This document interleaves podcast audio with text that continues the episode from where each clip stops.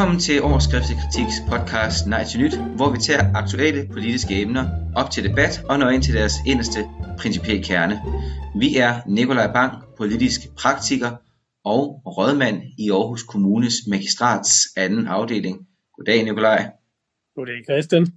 Og Rasmus Ulstrup Larsen, politisk teoretiker og presse- og kommunikationschef i Tænketanken Prospekt. Goddag Rasmus.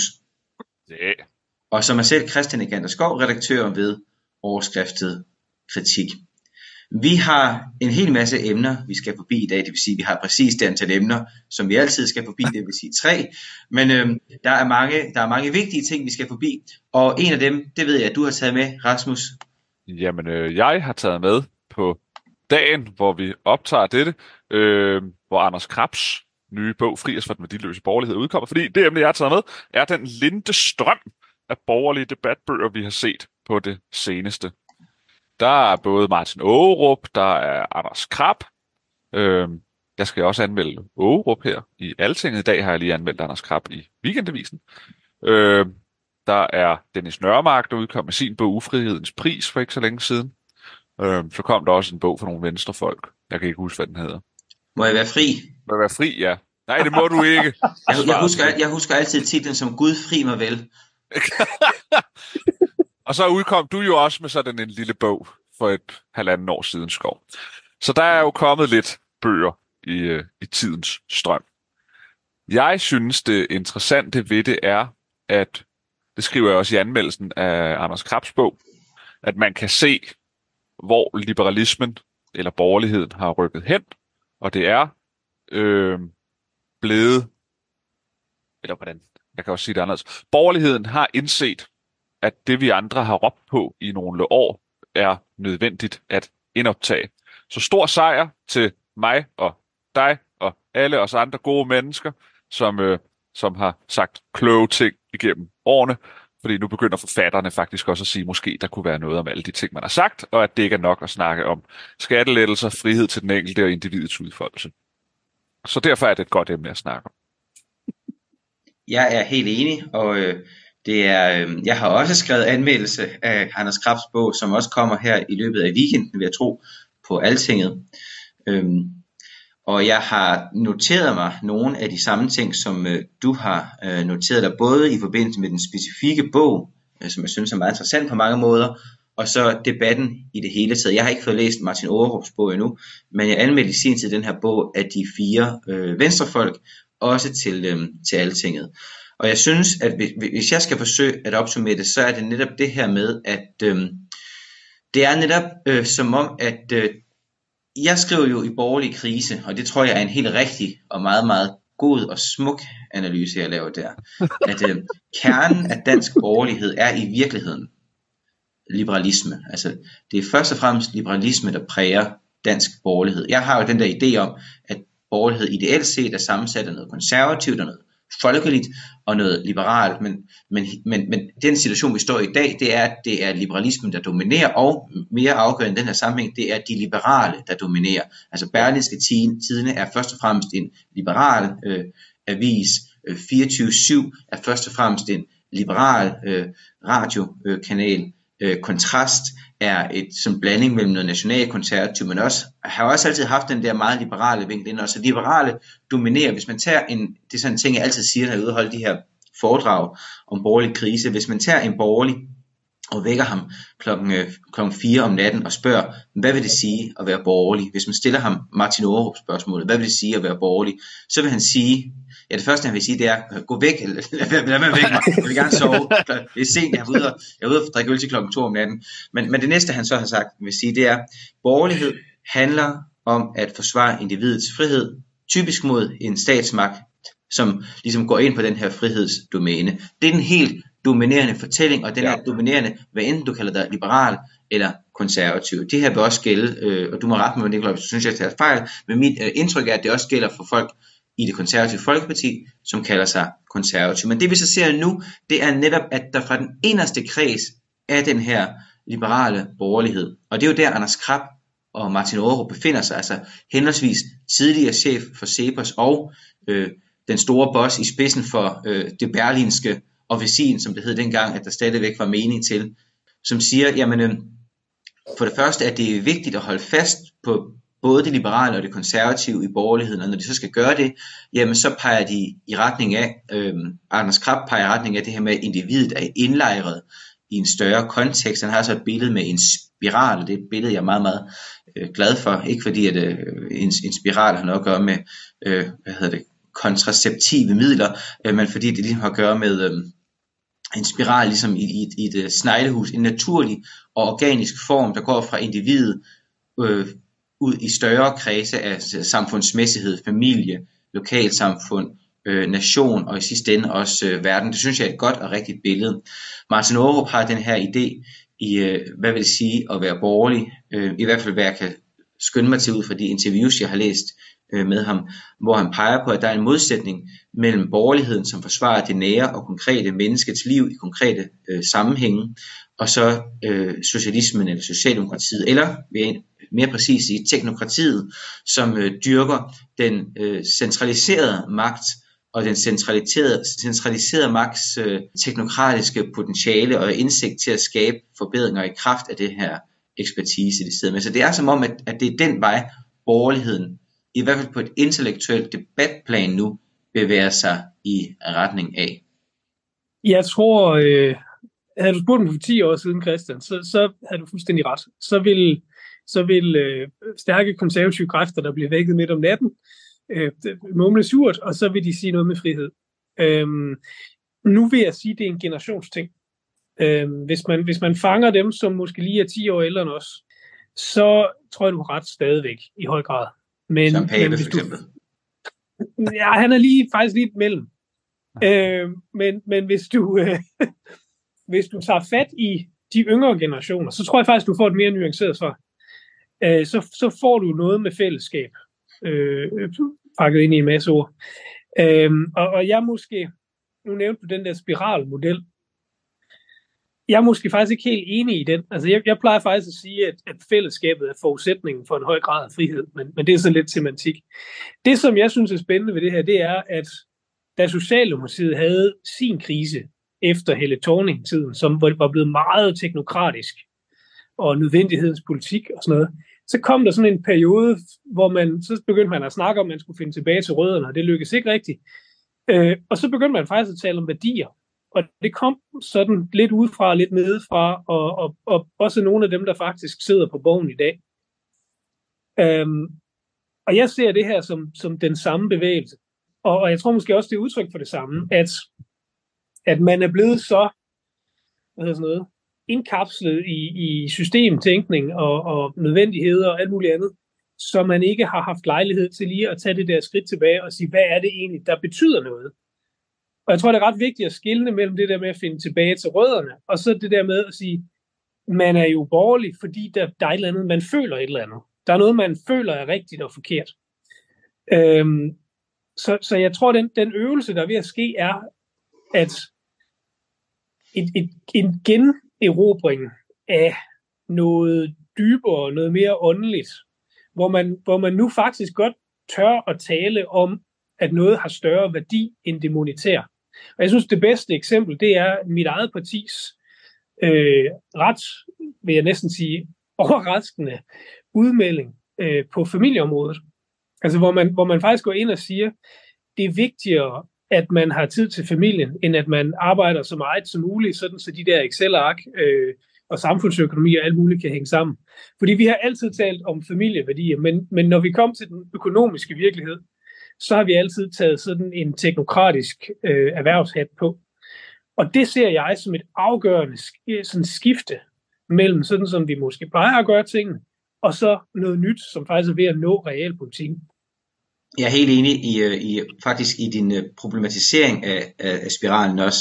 Nu kan det godt blive en lille smule indforstået, hvis man ikke har læst øh, bogen, men, øh, men det som øh, Anders Kraft for eksempel gør, øh, det er, at han jo sætter individet netop som udgangspunkt. Og øh, det, som er svagheden ved bogen, eller en af svaghederne ved, ved bogen, øh, det er, at øh, han i virkeligheden ikke går særlig langt i revurderingen af det her individets position. Altså, han øh, indser godt nok, at individet er forbundet og knyttet til nogle sammenhænge, øh, som er nødvendige for, at individet kan få mening, men det er hele tiden sådan, at de der andre sammenhænge, familie, nation osv., de skal så at sige gå hen til individets alderbord og knæle for individet på individets præmisser. Det er ikke noget, han skriver på den her måde, men det er sådan, jeg i sidste ende læser det. Altså, han vil gerne korrigere individualismen, men individualismen er og bliver udgangspunktet for Men derfor så ender bogen også med sådan et meget udvandet begreb om, altså, øh, familie for eksempel, hvor familie det er bare, hvad individet nu har lyst til,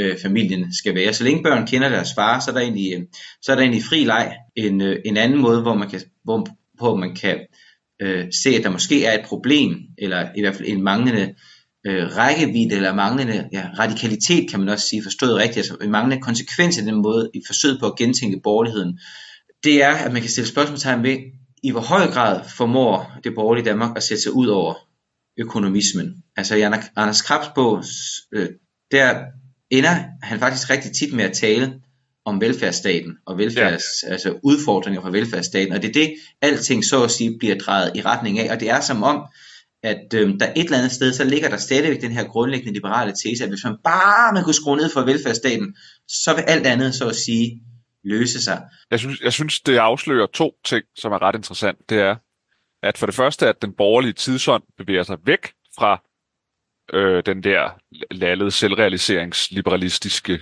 øh, ideologi, vi har haft indtil for ganske få år siden. Men samtidig afslører den også, hvor svært det er at komme væk fra den. Altså, så, så der er en skisma i den forstand, at, at øh, intuitivt er kulturkampen i borgerlig lejr blevet vundet til, at det er ret usympatisk, hvis man er liberalist, som man var for 5-10 år siden. Omvendt er det ret svært at forklare, hvorfor man ikke er det. Altså, det er det Krabsbog også lidt viser, fordi, fordi han kan ikke rigtig finde den store filosofiske eller sådan øh, intellektuelle udfoldelse, der forklarer, øh, altså hvorfor at individet heller ikke skal være for øh, løsluppent. Det er, bare en, det er bare blevet en grundlæggende sådan, åh oh, jamen, jeg er jo ikke en af dem, der mener det, fordi det er tosset at mene individets øh, selvudfoldelse, det bare skal være fuldstændig frit, øh, altså i moralsk henseende. Så i virkeligheden afslører Krab, men det er nok også en generationsting, at, at der, hvor, hvor, hvor tanken ligesom stopper, altså hvor, hvor han ligesom siger, hvordan fanden skal jeg forklare det, det her, jeg faktisk mener, så falder den ned på, ja, gør velfærdsstaten mindre. altså, altså, så det er sådan default positionen at falde tilbage på, når man skal komme med sin løsning eller forklaringer på, hvad der, hvad der, hvad der ligesom går galt. Men hans intuition peger hen imod en ny konservativ borgerlighed, som, som jeg skriver i min anmeldelse, det er måske stort sat op, men, men vi har jo haft i Berlingske, har jo kørt den der sommerserie hvert år, altså nærmest så mange år, jeg kan huske, nemlig, hvor, hvad er forskellen på liberal og konservativ? Og hvis man lægger mærke til den, så er den stoppet. Den har ikke været der i to år. Og jeg skriver min bog, og nu vil Krabs bog, det er fordi, det slag er slut i forhold til de diskussioner, vi havde i de sommerferier altid. Og kampen er vundet til konservativ fordel. Ikke at vi alle sammen nu er blevet konservativt borgerlig lejr, men du kan ikke længere stille dig op og være rendyrket øh, liberalist i dine moralske værdier, som du kunne for bare nogle få år siden, uden at du derved er totalt off på den borgerlige tidsånd, der faktisk er nu. Altså, tidsånden er værdipolitisk konservativ i den meningsstanderkredsen og den intellektuelle kreds. Den er vundet. Og det synes jeg, Krabsbo afslører. Han, han kan bare ikke lige sådan komme helt ned til kernen i, hvorfor øh, altid. Det synes jeg faktisk er interessant, fordi jeg tror faktisk, vi kom til den modsatte konklusion for et år eller halvanden siden, at, at det er ligesom om, at, at liberalismen kom, kom bedst ud af den der den der konflikt. Så, så der er sådan ligesom sket et eller andet siden. Ja, men, det, og, men jeg, jeg hænger det op på, hvis jeg lige hurtigt må forklare, hvad jeg hænger den op. Jeg hænger den først og fremmest op på de konservatives relancering af sig selv, mm. som er, altså den, når vi andre snakker om kultur og familiepolitik, og hvorfor fællesskaber er vigtige for mennesket, og hvorfor er den eneste sympatiske måde at sælge borgerligheden på, det er at sige, at borgerligheden er ikke individualistisk, borgerligheden er dem, der går op i fællesskab. Det er venstrefløjen, der er nogle hardcore individualister, der er det fløjtende ligeglade med de fællesskaber, de indgår i det konservative folkeparti har altid været sådan, buh, ingen mennesker går op i det, der er ingen vælger på det, der er ikke noget, det kan man slet ikke. Nu har de relanceret sig selv fuldstændig, så det konservative folkeparti faktisk har fået en konservativ fortælling. Og så ser vi den øverste direktør for Berlingske Medier, den måske mest magtfulde og indflydelsesrige mand i øh, det danske borgerlige mediebillede, at de to på samme tid, på ganske kort tid, bekender hulør til den nye form for borgerlighed, er meget, meget stort og vidner om et skift. Ja, ja, og så det, synes jeg, at ovenikøbet, du glemmer, det er en væsentlig udslag, det her skifte, som faktisk er Liberal Alliance. Ja, ja, øh, Fordi ja, at øh, ja, Vandopslags øh, bog, øh, som vi faktisk glemte i vores oplæsning, ja. øh, Vejen til ansvar er jo, øh, og han vandt jo også øh, Fondsmarksprisen øh, samme år, ja. som jeg var øh, nomineret til det, den abekat. Men hvad hedder det? Det, det er jo i virkeligheden det, det klareste udslag, synes jeg, ja, måske, ja, ja, helt på det der høje niveau. Øh, ja. af den der, fordi det er det, han gør i, øh, i, i den bog, og det som han har sådan retorisk gjort, det er netop øh, ikke bare du kan godt kampagnen, som var op til valget, det var også efter det, så havde han også nogle tanker om, at øh, det faktisk kan være nødvendigt at sige, at vi kan godt. Mennesker er faktisk indlejret i et, øh, i et fællesskab, og det giver ikke mening at tale om individets frihed, hvis man ikke også taler om dets forpligtethed på det her fællesskab. Altså ansvaret er ikke bare sådan et ansvar, der peger ud i altså Nej, det rene ingenting og den blå luft. Det er et konkret ansvar i forhold til andre mennesker. Øh, og læg mærke til den nye kamp, læg mærke til den nye kampagnevideo, de lige har lanceret. Jeg delte den på, men det er meget sjældent, jeg deler øh, partipolitisk ting. Men jeg synes simpelthen, den var så god, fordi de har lavet en kampagnevideo, eller øh, det er jo bare en, en, en video, hvor man følger en fodboldtræner, der fortæller om hans liv ved at, øh, at træne. Han er frivillig træner. En jyde på sådan 77 år, sådan, der træner unge mennesker i fodbold, som har fået cancer og alt muligt andet. Nå, og det som fortællingen handler om, det er, det er den der du kan godt fortælling. Men det der er hele pointen, det er, at det du godt kan, det er, at du kan godt række ud til andre mennesker være noget i fællesskab med andre mennesker. Det, det, det er det, der er budskabet i videoen. Det er ikke, at han kan gå ud og tjene mange dollars og købe store, store løsbåde. Det, det er knyttet til at være til aktiv del i et fællesskab og være noget i det fællesskab. Og hvis man går 10 år tilbage i LA, så havde deres Du kan godt kampagne, den havde heddet, du kan godt blive rig, hvis bare du arbejder hårdt nok.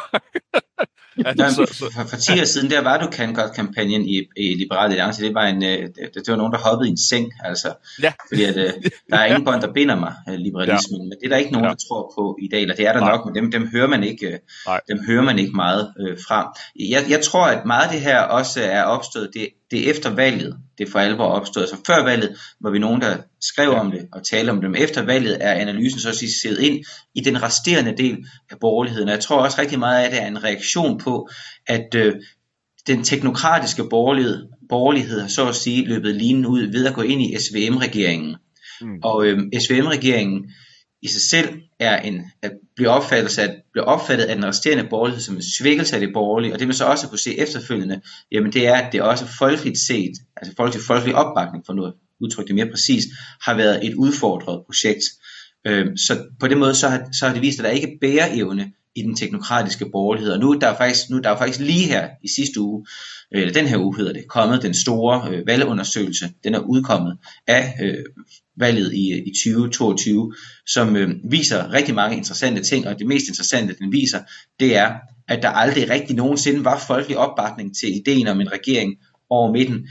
Det, det troede vi op til valget, fordi der var sådan en enkelt meningsmåling, der pegede i den retning, men, men når man går længere ned i tallene, så, så er der næsten ikke fugls føde på den der sag, og det vil sige, at der er kun så og så meget bæreevne i den teknokratiske politik, og det der så er tilbage, jamen det er den, det er den mere livsnære borgerlighed, som så må fokusere på øh, individers ansvar over for de fællesskaber, de befinder sig i. Der hvor det så bliver vanskeligt, hvis vi skal have skår i glæderne, det synes jeg, vi skal øh, have, fordi det er trods alt vores rolle her i, øh, i verden. Der hvor det så bliver vanskeligt, det er, når man så skal koble øh, den her nye fortælling op på en virkelighed, hvor politik altid vil være teknokratisk, fordi de borgerlige, hvis de nogensinde får magten igen, og det gør de nok, så kommer deres vigtigste opgave til at være, uanset om vi kan lide det eller ej, at forvalte velfærdsstaten. Og det er en teknokratisk opgave. Jeg kan ikke lade være med at tænke, at, at, at nu, nu nævnte de selv Vandopslag. Øh, da, da vi talte om hans bog, der sagde I noget i retning af, at, at det vel næsten er konservativt, men, men så til sidst, så føler han ligesom, at han skal binde op på nogle liberale argumenter i sådan nogle lidt, lidt søgte øh, øh argumentationskæder. Øhm, er det her udtryk for, at konservatisme og liberalisme er ved at smelte sammen? Er det et udtryk for, at, at, at man fra liberal side måske godt kan læse skriften på væggen, men har svært ved sådan selvforståelsesmæssigt og retorisk at bevæge sig over i noget, der egentlig er konservativt? Fordi altså Krabs lyder som om, at det, det er mere udtalt end vandopslags. Øhm, så, så, så hvad tænker I egentlig om det? Jeg tænker, at grunden til, at de har svært ved at bevæge sig helt over i det konservative sprog, det er, at det gør deres syn og deres teser langt mere radikale, hvis de gør det. Altså, altså det er nu engang sådan med logik, eller med præmisser og argumentation og analyser, at du kan ikke, du kan ikke tage to præmisser, der ikke er sammenhængende, og så smelte dem sammen. Altså, altså det er jo mm. bare sådan, det er. Og derfor er der et meget stort spring i at, at, at skifte sit sprog ud med et andet sprog.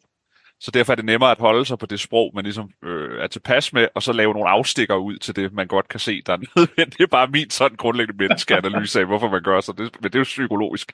Øh, men jeg tror, at det er en, en øh, øh, et, et, jeg tror, de mener det. Altså, jeg tror, de mener det i deres konservatisme, i den forstand, mm. at øh, jeg tror, LA er langt mere konservativ. Og jeg tror, grund til, at de er blevet det, er, øh, fordi de har indset det, som man jo ofte har kritiseret, nemlig at, og Krab kommer selv ind på det, jeg synes, det er meget fint, det Krab han siger her, det er, at liberale, der ikke har nogen værdipolitik, de defaulter over til venstreorienteret værdipolitik. Så i virkeligheden, ja. så skal liberale, liberale skal træffe et valg. For de kan ikke være neutrale, det kan man ikke. Man kan ikke lade være med at have en holdning til værdipolitik. Og hvis ikke de er konservative, aktivt konservativt indstillet på værdipolitikken, så bliver de bare venstreorienteret lige så stille. Altså, så, så, som vi jo har sagt så mange gange, ikke? så kommer de bare to år forsinket i forhold til værdipolitikken på venstrefløjen. Så det er krab, han ligesom prøver at sige der, yes, vi har den økonomiske platform, der skal være borgerlig, og det han så ikke gider mere, det er, at man falder ned til venstre side i værdipolitikken. Vi skal over og blive konservativ i værdipolitikken. Og det kræver, at man aktivt, øh, så at sige, tager stilling på en eller anden måde som, som borgerlig. Det er sådan, jeg tolker øh, det sådan. Og det er altså sådan, jeg tolker det, og det er sådan, jeg vil opsummere det. Vi havde ret hele tiden, og vi sender bare en faktura, og dermed så er det emne lukket. Nikolaj, hvad har du taget med til os? Jamen øh, meget apropos tidsånd, så har jeg jo noteret mig, at der har været øh, skolevalg, som er den her øh, tilbagevendende begivenhed, hvor unge, unge mennesker, der endnu ikke kan stemme, får lov til sådan at lave et, et, et, et hvad hedder sådan noget, pseudo, pseudo-valg, hvor alle de politiske ungdomsorganisationer kommer ud og forsøger at gøre sig lækre på baggrund af nogle politiske emner, som så er udvalgt på forskellige måder gennem tiden. Men, men den her gang har jeg indtryk af, at det har været sådan en demokratisk udvælgelse blandt de studerende om, hvad for nogle emner de egentlig gerne vil tale om. Øhm, og, og det, der er lidt specielt ved det her skolevalg, det er, at der faktisk for første gang nogensinde, mig bekendt, har været blot flertal. Særligt er Liberal Alliance selvfølgelig tordnet frem men helt overordnet set, så bliver især den yderste venstrefløj bliver meget lille, faktisk. Øhm, og, og, øh, og vi ser simpelthen et, et flertal af de unge mennesker, som er blå i deres verdensopfattelse, og ikke bare, ikke bare sådan en daddy vandopslag, øh, hvad hedder det, effekt, men faktisk også fordi de emner, de interesserer sig for, til synlædende er altså den bredt borgerlige emner. Og det må man jo sige, det er godt nok et nybrud. Og så har jeg gået sådan lidt og tænkt over, hvad, hvad kan det skyldes? Og der er selvfølgelig, der er selvfølgelig samfundstendenser og videoer og alt det der halvøj, der kører. Men jeg synes, jeg begynder at se nogle tendenser, der peger i samme retning, og jeg ser dem i særdeleshed blandt unge mænd. Noget af det, der var interessant ved det her skolevalg, var også, at klima fyldte faktisk ikke ret meget. Så jeg tror måske også, at vi får en generation nu, som har set deres store brødre og store søstre være vældig, vældig optaget af klimaspørgsmålet. Nu begynder der at være noget andet, der fylder noget hos de unge. Og jeg tror simpelthen, det handler om særlig unge mænds identitet. Og den der følelse af, at man får at vide, at man er forkert, og toksisk maskulinitet, og vi har haft hele MeToo-effekten. Øh, nu kommer der et eller andet, som trækker den modsatte vej. Det synes jeg er, meget, meget spændende at, at se, hvad det kan udvikle sig til. Jeg tror, du har helt ret, Nikolaj, både med, øhm, både med, at det er et væsentligt resultat, og så særligt i forhold til det her med kønsfokuset. Øh, på skolevalget kan vi selvfølgelig ikke se øh, kønsfordelingen mellem, øh, mellem øh, hvordan stemmerne er, er faldet, men jeg var, øh, jeg var helt anekdotisk, det er jo ikke bevisførsel for noget som helst, men, det, men, men nu siger jeg det alligevel. Jeg var ude på et gymnasium, og de er ikke engang med i skolevalget, så det, det er verdens dårligste argumentationskæde, jeg vil servere for jer her. Men jeg var ude på et gymnasium, og øhm, for at holde et foredrag, øh, faktisk i ugen før skolevalgsresultatet kom, mener jeg. Og der sagde øh, den lærer, der havde inviteret mig, efter vi talte efter mit, mit foredrag, hvor jeg havde talt om, om borgerlig krise, at jeg var kommet ind på vandopslag og det her, så, så nævnte han det her med, jamen derude på det der gymnasium, det var de der unge drenge, som han kaldte øh, sine elever, det var de fuldstændig, altså fuldstændig vilde med, med, med vandopslag.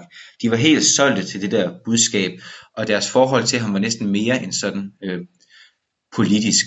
Og jeg, jeg tror netop, at det er noget kulturelt og værdimæssigt, der er på spil. Jeg er faktisk slet ikke i tvivl om det. Og så er det sådan, at så, øh, øh, så, så er der faktisk kommet, øh, nu i forbindelse med den her valgundersøgelse, så er der kommet en, øh, en, en opgørelse af, hvordan øh, stemmerne har fordelt sig i den yngste vælgergruppe. Det er så ikke skolevalgsvælgere, men det er 18-34 år.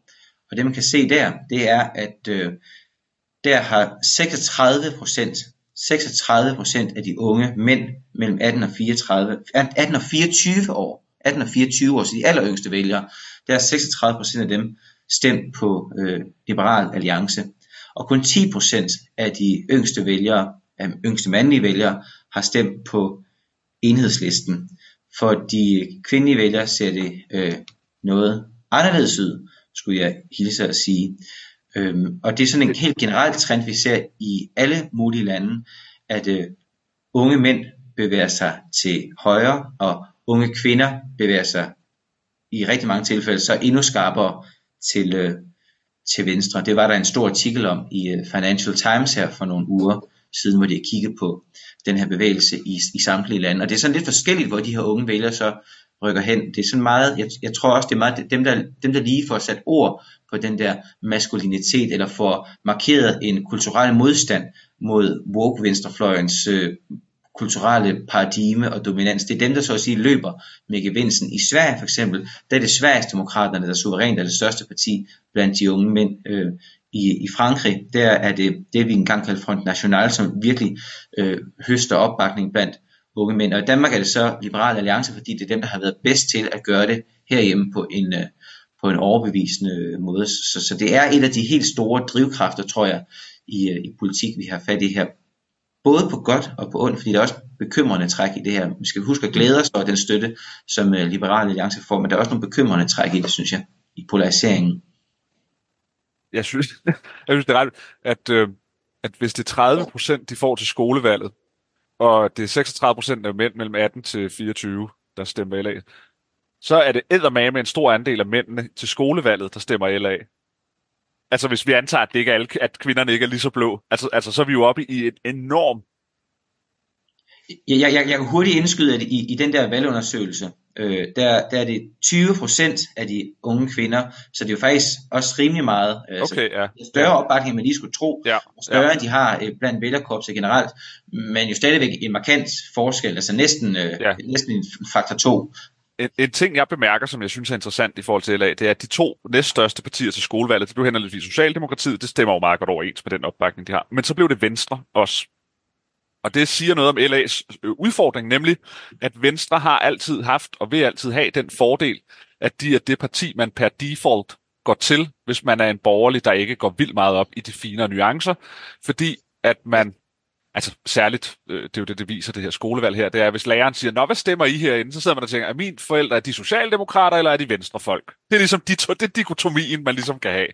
Øh, og det afslører det her skolevalg, at hvis man ikke er sådan meget øh, politisk, øh, øh, og, øh, hvad kalder man det, ja, engageret, så er man nok venstremand, hvis man er lidt til borgerlig side, eller socialdemokrat, hvis man er lidt til venstre side. Så er der så selvfølgelig LA, der stikker ud der. Nå, det der bare er interessant ved den her, det er, at den afslører, at det stadig er det, der vil være LA's øh, udfordring øh, fremadrettet, det er, om de en gang for alle kan få sat sig på Venstres position, og en gang for alle få skiftet ud i den default øh, tænkning, at hvis man er borgerlig, men ikke politisk øh, nørd, at så er man ikke bare venstremand, så er man LA'er.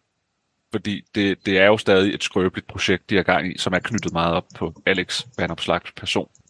Og det kender vi jo særligt fra dit parti, øh, Nikolaj Bang, hvad der sker, når fremgang er knyttet op på en mand, der, der kan falde dybt. Nå, det var ikke for at lave det til en politisk analyse, men jeg synes bare, det var skægt, at Venstre lå så højt øh, til skolevalget, end, til, end hvor de ligger nu øh, i forhold til andre partier.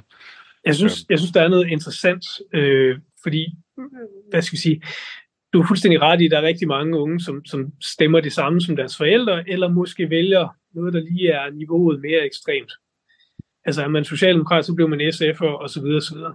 Men, men her synes jeg faktisk, når det er så mange unge, der vælger Liberal Alliance, så må der være en god del af de unge, der ligger sig et noget andet sted end deres forældre. Og, og, og det tænker jeg er et nybrud, at, at vi får faktisk en, en lidt vagt ungdom her, men med borgerligt fortegn. Og det tror jeg, øh, det tror jeg faktisk ikke, vi har set i rigtig, rigtig mange år. Det er faktisk et godt spørgsmål, det du stiller der. Ja, ja, Peter Kuhl Klitgaard, øh, som jo er professor og, og, og generelt øh, politiske bedserviser inde på, øh, altså professor på Københavns Universitet, der skriver analyser til, til Berlinske. Han, øh, han pegede på en interessant ting, øh, som er, at øh, det vi skal huske på, det er, at den der myte om, at unge stemmer det modsatte af deres forældre, den holder i virkeligheden ikke rigtigt. Så vanligvis så stemmer man nogenlunde det samme, bare sådan måske lidt mere markant. Og vi ved også, at vælgere bliver stort set på den fløj, hvor de får låst sig fast, mens de unge så bevæger de sig måske ind mod midten, men de krydser sjældent øhm, over. Og det, øh, som han så peger på, og, og det er noget, som, øh, som jeg i hvert fald ikke havde, havde tænkt over, men som jo giver god mening, det er, at øh, det, de folk, der er gået i skole nu, deres forældre, øh, de var borgerlige. Det er en generation, hvor, hvor altså forældregenerationen bongede mm. også ud i, i borgerlig retning, og det er også noget af det, vi ser lige nu. Så det er ikke kun det kulturelle moment, så at sige. Der er simpelthen også en generationsfaktor øh, i det, som betyder, at, at det så Peter Kohl øh, så at sige, øh, lille huskekage til det borgerlige Danmark, at man kan ikke hvile på laverbærene, man kan ikke tænke, at nu har vi erobret ungdommen. Mm. Fordi det har vi ikke, fordi om fem år, så er det en anden ungdom med nogle andre forældre. Det er meget øh, øv. Men måske er det ikke en anden ungdom med andre forældre.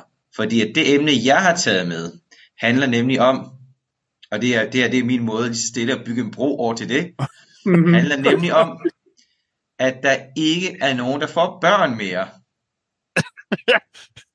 ja, der kom forældre til med ind. Og på, og på den måde, og på den måde kan man sige, at de borgerlige har erobret ungdom, for det her er den sidste ungdom, der nogensinde kommer til at være i Danmarks øh, historie. Og det er måske alligevel at, at, hvad havde det, at sætte det for groft op. Men det viser sig jo, at øh, fertiliteten er faldet enormt voldsomt over de sidste ja, to år. Den lå jo i forvejen, man siger, at øh, fertiliteten skal ligge på 2,1 barn per øh, kvinde, for at en befolkning kan reproducere sig selv.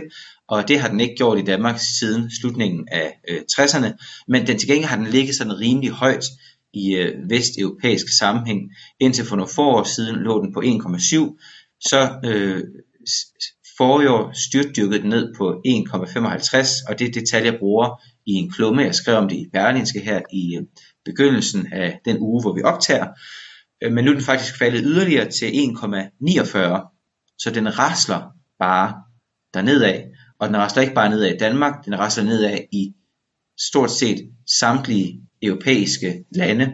Og en af de ting, jeg kiggede på, da jeg skrev øh, klubben der, det er, at øh, EU øh, laver sådan nogle befolkningsfremskrivninger for, hvordan øh, befolkningen kommer til at udvikle sig i forskellige europæiske øh, lande. Og det er øh, sådan, det er de realistiske og ikke de pessimistiske tal. Der findes også meget pessimistiske fremskrivninger, men det er det sådan nogenlunde. Det, og, det, det, det er voksenbordets fremskrivninger. Er det, er, er, det, er det fremskrivninger baseret på, på, på den etniske gruppe, der allerede er der, eller er det fremskrivninger, der tager indvandring med i så tager også indvandringer med. De laver, de laver, de okay. laver både en med og en uden. Okay. Så i den almindelige fremskrivning, med, altså, hvor de tager øh, indvandring med, så peger de på, at lande som Italien og Finland frem mod 2100 vil miste 15% af deres befolkning. I de mere pessimistiske fremskrivninger med Italien, der siger man nogle gange, at det er op mod 50% af befolkningen, der kan, der kan ryge. Men det er sådan en ikke indvandring, hvor man, der ikke er indvandring med overhovedet. Øh, og så er der sikkert også nogle andre faktorer, som jeg ikke lige har styr på, der med. Men 15% i forhold til de her øh, tal. I Østeuropa, der er der masser af lande, der kommer til at miste over øh, 20%. Polen øh, blandt andet. Et land som øh, Letland står til at miste øh, over øh, 30% af sin befolkning frem mod år 2100. Så det er altså virkelig voldsomt. Det samlede tal for EU peger på, at hvis ikke, hvis ikke det var for øh, indvandringen, så vil EU's befolkning falde fra de her nogen og 400 og, øhm, og 60 millioner, eller hvad det nu er på nu, til omkring 300 millioner i år 2100. Så det er altså et regulært befolkningsmæssigt kollaps, vi står overfor, og hvor det kun er sådan, at grunden til, at vi ikke forbløder, det er på grund af en løbende indvandring. Og den her indvandring, skal man huske, det kan kun være en indvandring for uden for EU, for ellers, så vil det være, mm. ellers er det et nulsomt spil. Så det er altså indvandring for, for, den, for den tredje verden først og fremmest, som gør, at de europæiske befolkninger ikke kollapser. Og det betyder naturligvis, at de europæiske samfund kommer til at forandre sig i, øh, i dybden, hvis det er så, at man ikke får adresseret den her øh, fertilitets øh, krise. Og jeg skriver i klubben, og det er så øh, mine, mine påstander, det kan, så kan være dem, vi kan tage udgangspunkt i. Det er, jeg skriver, at øh, den demografiske krise er faktisk alvorligere end alle de andre kriser, vi taler om. Den er alvorligere end for eksempel klimakrisen, øh, som jeg også anerkender som en stor krise, fordi at klimakrisen handler om, hvorvidt, om hvorvidt vores fremtid er truet. Den demografiske krise handler om, om vi overhovedet har nogen fremtid. Er det at male fanden på væggen? Nej. Altså, det, er jo en, det er en meget effektiv måde at løse klimakrisen. Øh, hvis vi bare holder op ja, det er to fluer med et smæk. det er der mange, der helt, men, helt oprigtigt ja. mener. ja. Øh, jeg, jeg har gået og tænkt lidt over, fordi, fordi det er helt klart et problem. Vi begynder at se de første effekter af det i forhold til det, vi kalder rekrutteringsproblemer. Øh, nu taler vi rigtig meget om det på sundhedsområdet, men lige om lidt kommer det til at være inden for alle brancher. Øhm, vi kommer simpelthen til at stå i en verden, hvor vi har rigtig mange, der har der er plejekrævende, og rigtig få, der, der kan løse opgaven. Øhm, og det, det er jo sådan den, den første konkrete effekt af det. Den, den langsigtede effekt handler om økonomi. Øh, vi kommer til at se for første gang i menneskehedens historie, meget bekendt, eller i hvert fald til nyere moderne tid, at, at økonomien, uanset hvad vi gør, uanset hvor succesfuld en virksomhed du har, vil skrumpe. Øh, det kommer til at ændre på hele vores rentesystem, på den måde, vi tænker økonomi på, på øh, vores muligheder, vores indflydelse i verden, alt muligt andet mærkeligt. Så det her er et, et, et kæmpe, kæmpe jordskred, som vil række langt ind i alle aspekter af vores liv. Så det er en meget, meget alvorlig krise, det er du fuldstændig ret i, Christian. Så har jeg tænkt lidt over, hvad skyldes det så? Så kan man jo straks sige, det er de her øh, feminister og øh, liberalismens øh, frigørelsesideologi og sådan noget. Øhm, men, men jeg synes måske også, hvis jeg skal sige noget lidt provokerende, så kunne man sige, måske det har noget at gøre med, at vi er så fokuseret på lange uddannelser. Fordi jeg tror, det største problem her, det er ikke, at folk ikke gerne vil have børn men at de får dem for sent. Fordi det simpelthen er enormt uattraktivt at få børn, mens man er studerende. Selvom der er alt muligt, man kan godt sætte sig ned og sige, alle de, at du har mere tid til det, og øh, det er mere fleksibelt, og du kan studere, og alt det der. Virkeligheden er bare, at man bliver ensom, hvis ikke man er en del af den der ungdomskultur. Øhm, og, og det er uattraktivt, fordi man er presset af alle mulige andre ting i de år. Øh, og man er ikke sådan helt færdigbagt, fordi når man er under uddannelse, så er man stadig på en, en identitetsmæssig rejse. Hvorimod, hvis man havde et job som 22-årig, så var det måske mere nærliggende at sige, nu stifter jeg familie og, og, og tager det skridt i mit liv. Så jeg tror, der er nogle strukturelle udfordringer, vi har gjort, som, som simpelthen gør, at, at det ikke er særlig attraktivt at få de der børn. Ja, jeg vil ønske, at jeg var øh, enig i, at udfordringen var, at folk enormt gerne vil, men strukturerne står i vejen for, at de kan. Min analyse er langt mere pessimistisk. Jeg tror grundlæggende, det her er et udtryk for, at færre og færre mennesker gider at have børn, fordi børn ikke længere bidrager til øh, et godt liv i forhold til, hvad det gjorde tidligere. Og det er simpelthen bare ud fra den grundlæggende betragtning, at børn har der er en økonom, der hedder Gary Becker, der vandt Nobelprisen i økonomi. Og han blev enormt udskilt dengang, at han prøvede at lave en økonomisk sådan rentabilitetsanalyse af det at få børn. Og hans analyse var bare meget klar. Man får børn, fordi at man kan få noget ud af at få børn. Det vil sige, at de kan forsikre dig. Det er en forsikringspolitik at få børn. De kan dække dig selv, når du bliver gammel. Du skal have nogen til at tage dig af dig, når du bliver gammel og svag. I dag er børn ikke en forsikring Altså, vi har en velfærdsstat, der tager sig af det. Vi har en enorm velstand, der gør, at du ikke er afhængig af at få børn. I virkeligheden så er børn et dræn på dine økonomiske ressourcer, særligt den del af livet, hvor du skal have det aller sjovest, nemlig når du er, er ung. Jeg tror ikke, det er et spørgsmål om struktur. Jeg tror, det er et spørgsmål om, det giver ikke nogen mening at få børn, fordi du kan ikke få noget ud af at få dine børn, andet end at få begrænset de sjove perioder i dit liv. Så øh, udfordringen er helt grundlæggende den her, der er meget større, nemlig, vi gider ikke at have dem. Ja, det, er, det, det tror jeg, der er noget om, øhm, fordi vi ved, at der er flere, der ikke vil have børn. Øhm, men helt, helt ordentligt set er det ikke rigtigt, øh, fordi at det, det, man kan se, når man undersøger det, det er, at folk faktisk gerne vil have børn. De vil bare ikke have dem lige nu. Man har sådan en rækkefølge, man vil have tingene i, hvor børnene kommer, så at sige, efter man har skabt den sikkerhed, man gerne vil have om sit eget liv. Man vil gerne have sin karriere på plads. Man vil gerne have huset på plads med den rigtige mand eller den rigtige kvinde øh, på plads og så kommer børnene. Og problemet er bare, at når du så er nået dertil, så er du faktisk allerede deroppe, hvor din fertilitet af biologiske årsager er mere end udfordret, og hvor det så ovenikøbet er sådan, at din tid er meget mere begrænset, end den var, da du var ung. Det er meget interessant det der med, fordi det er rigtig nok, den, den helt traditionelle sammenhæng har været, at grund til, at man får, fik ni børn i Afrika, det var sådan en slags forsikringspolice. Man taler om, at det er risikoreducerende at få børn i den der sammenhæng, fordi så går børn ind og kan hjælpe en i alderdommen. Og sådan har det jo så ikke været i vestlige samfund i rigtig, rigtig øh, lang øh, tid. Så, så der er det ikke motivationen til at, øh, til at få børn. Så hvorfor, hvad, hvad er den risikoreducerende adfærd for, for et moderne vestligt menneske? Jamen det er ikke at inddrage det kaotiske element, som det er at få børn i sit liv. Fordi hvis man ikke gør det, så kan man fortsætte det liv, man nu engang kender, som er et liv, hvor man kan sove længe om øh, søndagen, fordi man har været ude at drikke øh, for meget stærk kaffe øh, lørdag aften, eller hvad man nu ellers øh, finder på. Og det er sådan helt grundlæggende det, der er på spil. Og derfor ser man også, og det synes jeg er meget, meget interessant, og det rykker, øh, altså det, dels, dels ligger det forlængelse af den tese, men det rykker også ved tesen. Det man kan se, var der en stor artikel om i Weekendavisen, og man kan også se det i international forskning, det er, at øh, det mere og mere i vestlige samfund bliver sådan, at dem, der får mange børn, det er de veluddannede og de velstillede. Fordi det er en overskudsting nu at få børn. Alle de folk, der ikke magter livet, alle de folk, der ikke har overskud, de folk, der ikke har de kognitive ressourcer til at håndtere den risiko, der er for børn, de fortsætter i det samme spor, for de har kun det gode liv, de tilfældigvis kender. Plus det forhold jo, at forudsætningen forudsætning for øh, for, altså, for, forudsætning for langt de fleste for at ville have børn, det er, at de er et stabilt parforhold. Der er meget, meget få mennesker, øh, øh måske er der nogle solomøder, der er undtaget her, men, men, men de gider simpelthen ikke, de gider simpelthen ikke komme ind på. Der er meget, meget få normale mennesker, øh, som tænker, at det er min drøm at få et, et barn uden at have en, en fast partner. Så, og, og, og der kommer vi så ind i et andet problem folk har vanskeligere og vanskeligere ved at finde den der faste partner, og det tror jeg har noget at gøre med, det, der tror jeg netop, at der er nogle strukturelle årsager, der faktisk betyder noget. Og der tror jeg faktisk, at Nicolai har en pointe i, at den måde, vi har skruet vores uddannelsessystem sammen på, betyder rigtig meget, fordi vi bliver holdt i sådan en evig infantil kurvøse tilværelse, når vi studerer. Det er ikke det rigtige liv. Det rigtige liv begynder først bagefter.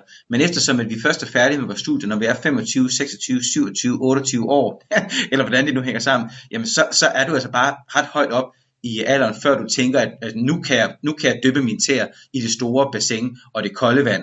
Øh, og, og det er der et problem i. Plus øh, noget andet og banalt, men vigtigt, at øh, den måde, vi har indrettet vores uddannelsessystem på, også betyder, at der er en geografisk sortering af kønnene, altså hvor rigtig mange unge øh, tager ind til de store byer, hvor der er en kønsskævhed i hvem der tager ind til de store byer. Alle, de, og nu lyder jeg som en fra Fælsted, der siger det her, alle de unge kvinder tager ind til København og tager ind til Aarhus, og dem der er tilbage herude, det er de øh, unge mænd, der ikke skal nogen steder, og så er det de kvinder, der gerne vil være frisører, og de, øh, ja, de mænd, der gerne vil være mekanikere. Og, og det, er et, øh, det er et problem. Jeg læste i forbindelse med, at jeg skrev den her klumme, så læste jeg en stor artikel, en anden stor artikel i Financial Times, hvor de interviewede en finsk demograf fra sådan et finsk institut for øh, familieforskning, som de grundlagde deroppe øh, for nogle år tilbage, fordi Finland er det af de nordiske lande, hvor den demografiske krise er, øh, er værst, øh, som pegede på det her med, at hvis man skal adressere det her problem, og alle er enige om, at det er et vanskeligt problem at adressere, øh, og at der er en vis grad af pessimisme ved det, så skal man få stille spørgsmål, hvordan skal det samfund se ud, for at man har lyst til at få børn i det samfund. Det handler ikke bare om enkelt politik, men det handler om, hvordan skal samfundet se ud, og der bliver man nødt til at pille ved nogle af de der store mekanismer, også den måde, folk vælger uddannelse på, øh, de visioner, vi har om det, om det gode liv, etc. Jeg synes, det er så uoverskueligt et problem, fordi det spiller ind i så lang en række af andre store problemer. Altså det er sådan en, det er sådan en problem på problem på problem på problem. En single-kultur, hvor det er super svært for mennesker i dag at finde sig en partner og slå ned. En uddannelseskultur, hvor folk først bliver sindssygt lang tid set færdige med at uddanne sig, for så det at skulle finde en partner i en single-kultur, hvor man ikke kan finde en partner. Geografisk skævhed. Mænd og kvinder rykker hver sit. Altså, altså det, det er jo nærmest sådan et... Uh, ikke? Og så har vi samtidig en sociologisk sådan ideologisk kultur, som ham, som jeg jo altid nævner, jeg er så glad for Andreas Rekwitz, den tyske sociolog, der siger, at vi er gået fra et, øh, et samfund, der stræber mod det almene, til et samfund, der stræber mod det singulære. Og det almene, der var kendetegnet ved den klassiske modernitet, det var, at du skal have et job, få dig en partner, få nogle børn, og så tage på charterferie. Og så har du med lykkes i, øh, i selvrealiseringen her i, øh, i tilfærelsen. Hvor det er jo overhovedet ikke den øh, senmoderne måde at forstå en vellykket selvrealisering på. Det er tværtimod at tage et opgør med den klassiske selvrealisering, øh, som jo handlede om at realisere det almene.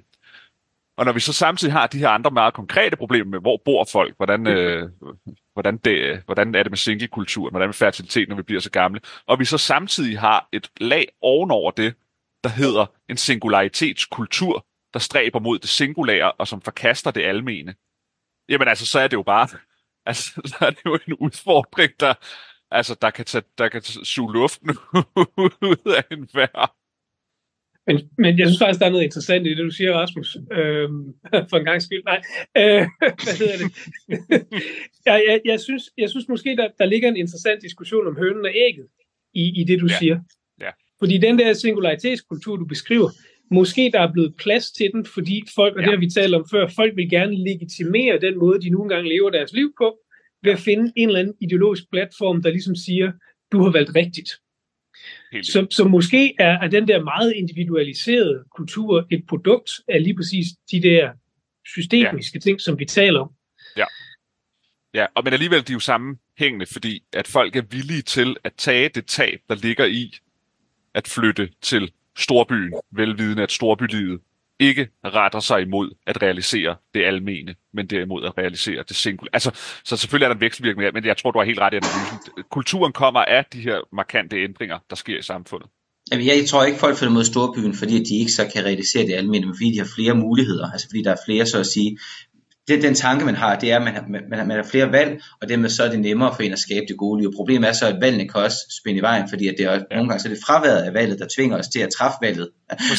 Det er nu eller aldrig, og nu Ja. eller aldrig er en god motivationsfaktor for, øh, for mennesket. Jeg synes faktisk, at øh, der er rigtig meget i den der forklaring med efter, øh, altså med at vores ideologi også er en efterrationalisering, og selvfølgelig der bliver det sådan lidt mere spekulativt, men, men jeg tror virkelig, at det er øh, væsentligt, at netop når mennesker så ikke lykkes med at realisere det øh, almene, hvis øh, man bliver ved med at leve det der dekadente øh, storbyliv, jamen så, så vil man øh, mure sig inde i en form for øh, kynisme, hvor man forsvarer, at det her liv er nu engang bedre, at det var bedre at selvrealisere sig selv Præcis. gennem det her liv. Og der i øvrigt ikke er, altså det er øvrigt bare at tabere, der vælger det andet liv. Folk, der ikke har andre muligheder, Ja. der vælger Ja. det andet liv. Og på den måde så bliver det en fortælling, der reproducerer sig, der reproducerer sig selv. Og jeg er helt enig i, at det er en kæmpe udfordring, som man kan suge luften, ikke bare ud af en selv, men også ud af det rum, hvor man sidder og, og taler om de her ting i. Men ikke desto mindre, det er derfor, jeg tror, det er nødvendigt at slå fast, at det her er faktisk et eksistentielt spørgsmål, fordi det handler om, hvorvidt vi kan bestå som folk og som, øh, som samfund. Naturligvis er det ikke den, man kan motivere øh, det enkelte par, der skal overveje, om de vil sætte børn i verden, men som samfund, når vi skal have den her debat, så er det vigtigt, tror jeg, at konceptualisere det som en eksistentiel, øh, en eksistentiel krise. Jeg tror også, der, og det blev nævnt i starten, banken nævnte også det økonomiske. Jeg, jeg synes jo, det interessante ved den her, det er, hvad det gør ved hele den måde, som det vestlige økonomiske system er bygget op, nemlig ideen om, om huspriser og gæld. Fordi hvad sker der, når folkeskoler lukker på kryds og tværs, fordi der ikke er nok børn til at gå i folkeskole? Hvad sker der så ved huspriserne, der lige pludselig ikke har en folkeskole tilknyttet? Det går nedad, som ikke har en busrute tilknyttet, fordi der er ikke nogen skole længere, børnene de skal køre på, så derfor så sætter man ikke et busser ind. Huspriserne går nedad. Hvad sker der for alle de mennesker, der har købt et hus til 3 millioner, og som fordi at befolkningsraten falder og falder og falder og falder, falder, så falder deres hus til halvanden millioner. Jamen der sker det, at så får vi et helt samfund af mennesker flere forskellige steder i landet, der bliver personligt inkon- øh, insolvente. Det vil sige, at vi får personlige konkurser simpelthen knyttet op. Det vil sige, at vi får banker, der går konkurser, fordi de kan ikke få deres gæld øh, øh indbetalt, altså de kan ikke få, øh, få, få penge ind for de penge, de har lånt ud. Så hele det her fertilitet spiller sammen med ekstremt store kræfter, som hele vores samfund er bygget op omkring. Og det er kun sådan nogle steder som storbyerne som København, Aarhus og så det er selvfølgelig også flotte steder i Nordsjælland, hvad ved jeg, hvor, hvor man kan forvente, det vil i hvert fald være, være min tese, det jeg har læst, forvente den her konstante stigning i, øh, i, i huspriser, som vil skabe endnu en øget centralisering, fordi dem, der bliver efterladt på, så at sige, på perronen, ude i udkanten, de vil opleve, at deres huse og deres øh, ejendom, de falder endnu mere i værdi, fordi de enkelte skoler, der nu engang var, de lukker, de busruter, der også var, de lukker også.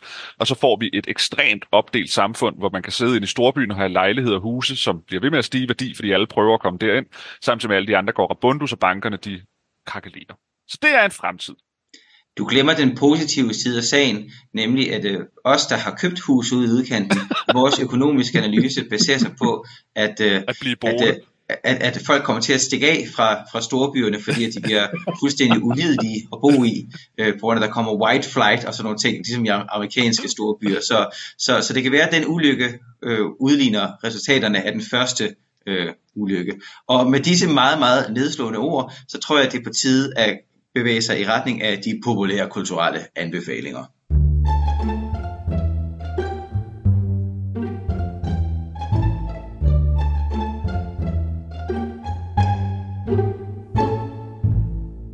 Du taget med, Skov?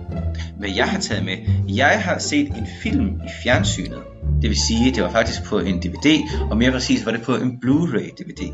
Fordi jeg har fået øh, den danske film Bastarden, som øh, jeg tror, den gik i biograferne sidste år, den med øh, Mads Mikkelsen.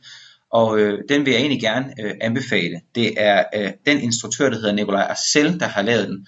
Han som også lavede en, en, lavet en kongelig affære i sin tid, som jo egentlig er en øh, forfærdelig øh, og ulidelig film, den der handler om Christian den 7. og hans livlæge øh, Struense.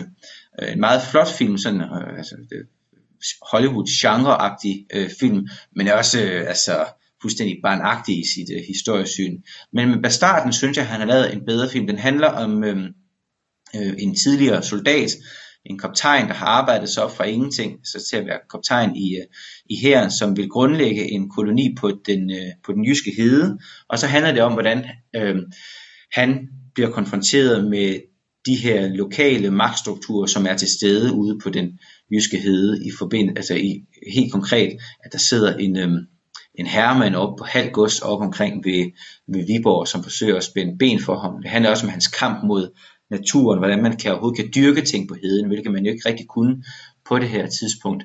Den er blevet solgt som sådan en dansk øh, western, og det kan man egentlig godt sige, at den er, fordi at heden var på det her tidspunkt, indtil den blev opdyrket i 1860'erne, og her befinder vi os i 1700-tallet nu, der var den så at sige den danske frontier. En tredjedel af kongeriget Danmark lå hen uopdyrket på det her tidspunkt. Enormt, enormt landområde. Der boede ikke andet end tater og landevejsrøvere ude på heden. Og, og det, det er bare, jeg synes filmen er meget flot for at den der fortid til, øh, til live, så den vil jeg egentlig gerne øh, anbefale. Han, øh, det er vel Nikolaj selv, der er den eneste instruktør hjemme, der altid laver storladende film. Ikke? Det var også ham, der lavede en kongelig affære, og jeg kan ikke huske, hvad det er, han ellers lavede. Men det er altid ham, der laver de der sådan Hollywood-store produktioner, tidsdramaer, periodedramaer, Ja, ja det, det er han en af dem, der, der kan. Men ja. det er også det er måske også det, der, som så er svagheden ved filmen, det er, at han tænker meget i genre, og den er sådan, når man er som jeg, så læser man jo op på bagefter, om den her så øh, historie, om den havde hold i virkeligheden, og, og det viser sig, at det havde den egentlig ikke rigtigt. Øh, det irriterer mig. Det irriterer ja. mig en lille smule, men, øh, men, men gør vold mod fortiden for at fortælle en historie, som passer ind i en Hollywood-genre. Jeg læste en anmeldelse af den i et amerikansk øh, tidsskrift, et amerikansk konservativt tidsskrift, der hedder Bulwark, hvor der var en af deres anmeldere, der havde set den her film, og netop anmeldt den som en western, og den var meget interessant, den anmeldelse, fordi at øh, der pegede han på, hvad er forskellen på en western i, i den gamle verden, altså i, i Danmark, og så en western, en traditionel western i USA. Og øhm, forskellen er, at øhm, i en western USA, der tager man ud væk fra civilisationen, væk fra magten og etablerer noget helt nyt og kæmper mod mod et, en form for kaos, der udspringer af naturen, indianerne osv., eller lovløse forbrydere. I, øh, I den gamle verden, i Europa, i Danmark, der kunne du, på trods af at du lander i frontieren, på trods af at du lander langt væk fra lands lov og ret, jamen så er magtstrukturerne altid med dig. Du skal altid forholde dig til, at der er nogen, folk øh, i, i hvid puder på ryg, som i sidste ende gerne vil bestemme, hvad du skal gøre. Så der skal du både bekæmpe kaos og naturen, og, og forsøge at forholde dig til alle de der beskidte tater ude på heden, samtidig med, at du skal navigere i forhold til kongen, som vil noget med dig, og, og herremanden, som bare vil have dig væk fra heden. Ja. Noget, bang. Godt. Jamen så, som I nok har opdaget, så interesserer jeg mig jo en del for den der Ukraine-krig. Og, øh, og et af de våben, som, som Rusland bruger, er faktisk øh, historien. Der har, jeg kan huske, da, da Moskva havde sin udstilling om rusvikingerne, øh, da, da, da skulle de låne nogle artefakter i Rusland, og da de opdagede, hvad vinklen var, altså den rigtige, så, så trak de sig simpelthen fra projektet, fordi det ville de ikke bidrage med. Jeg tror simpelthen, det var et diktat ovenfra. Og nu har jeg fundet en podcast, som hedder History of Russia, og som starter øh, sådan helt tilbage i, i næsten forhistorisk tid, øh, omkring øh, særligt de her øh, rusvikinger, og øh, omkring Kiev, og hvordan øh, det så har udviklet sig til det, der så i dag er kendt som, som Rusland. Og det er en super øh, fortælling øh, om, om forskellige stammers konflikter med hinanden og øh, forholdet til Konstantinopel, og det virker, det virker faktisk, det er både meget oplysende, så er det en, en del af verdenshistorien, som jeg ikke kendte så meget til i forvejen. Fortælleren når man lige møder ham, så virker han en lille smule tør, men, men han har sådan en, sådan en knasende humor. Øhm, så jeg vil egentlig bare anbefale, at hvis man synes, det kunne være spændende at finde ud af, hvad der i virkeligheden er foregået derovre, så er det et godt sted at starte der. Det er altid godt med anbefalinger af historikere, der kan virke en lille smule tørre, men har en knasende humor til, til sidst. Det, det sætter vi stor, sætter vi stor pris på i, uh, i historikerstanden. Det kan vi lide. Og det lyder, jeg, jeg, jeg elsker jo historiske podcasts, så det er en god anbefaling. Øh, jeg hørte selv en anden historisk podcast om Aztekerigets fald. Øh, den kan jeg anbefale en anden gang. Det er meget godt med historiske podcasts. Fortiden var et spændende og uhyggeligt sted. Mm-hmm. noget lort. det er en rigtig, rigtig, rigtig dansk lærer, det, eller historie. Nå, Rasmus, øh, til elever. Hvad, har, hvad, har, hvad, har, hvad har du taget med, hvis du kan komme over din næsvished? jeg har taget noget mega vildt med, fordi jeg er begyndt at se min guilty pleasure fra da jeg var ung, nemlig politijagt på Kanal 5. Ej. Det er jo intellektuelt ud over alle grænser. Men det er, det er, det er meget, meget godt at se dumme mennesker få frataget deres kørekort og få bøder og få moralske opsang af færdselsbetjente. Og jeg kan simpelthen se det uendeligt. Altså, jeg er afhængig af det. Jeg, jeg, der er 30 sæsoner, og man kan, og man kan simpelthen øh, bare blive ved med at se det. Altså, jeg øh. tænker, jeg tænker, det er den maskuline variant af de unge mødre, det der. den, bekræfter, den bekræfter hende i, at man faktisk ikke er en total idiot. Jamen, det, øh. er, det, det er så småborgerligt tv. Altså, altså på... fordi så kommer der sådan noget spændingsmusik, sådan du, du, du, du, du, fordi så skal de hen og stoppe en, og så sådan noget med, Ja, han skiftede ikke vognbane. Han kan ikke tegne, at han skiftede vognbane. Det kan der komme mange store uheld ud af, så derfor bliver vi nødt til at stoppe ham. Og så er det sådan, lad du fortæller, hvad der kan ske, hvis man ikke giver tegn, når man skifter vognbane. Det udløser en bøde på 1.500 kroner. Og så sidder vi der og tænker, ja, så må man give tegn, når man skifter vognbane. Nemlig. Så slipper man for bøder. Jeg tror, det er det, der, der er det, der er fascinationen ved, ved, ved den slags. Når nu lige kan, vi, kan basere sig på det der med, at, øh, at det handler ikke om fortiden, så det handler ikke om store og, spændende virkeligheder. Men så det, som, øh, som de der ting ligesom har, det er vores øh, iboende trang til at se retfærdigheden skal fyldes, og, og, og minde os om, at vi lever i en ordnet virkelighed, hvor der er konsekvenser, hvis man er missteder. Ja, præcis. Jeg tror, det er fuldstændig det samme som de unge møder. Det er en bekræftelse af, at man faktisk er en god borger. Du sagde selv, det var småborgerligt. øhm, og når man ser på de der, og det er ofte sådan nogle... Altså, jeg kan huske min gamle strafferetslærer, han sagde, man tror, man skal møde sådan nogle spekulerede forbrydere. Ligesom vi snakker om det, vi snakker om gangsterfilm. Men dem, du møder ude i virkeligheden, det er sådan nogle sølle skvat i virkeligheden. Og, og det er lidt det samme her, bare i sådan en, en familievenlig variant. Ikke? nu vil jeg bare lige have lov til at indskyde, at de unge mødre, det er jo folk, der rent faktisk gør noget med den fertilitetskrise, vi lige har siddet og lagt vores civilisation i graven over. Så jeg synes jo, det er problematisk, at du hører netop det program frem. Det var ikke Nicolai. de unge mødre, jeg kritiserede, det var, det var seeren. Og det var alt, hvad vi havde valgt at bringe i dag. Tak for i aften, og nej til nyt. thank you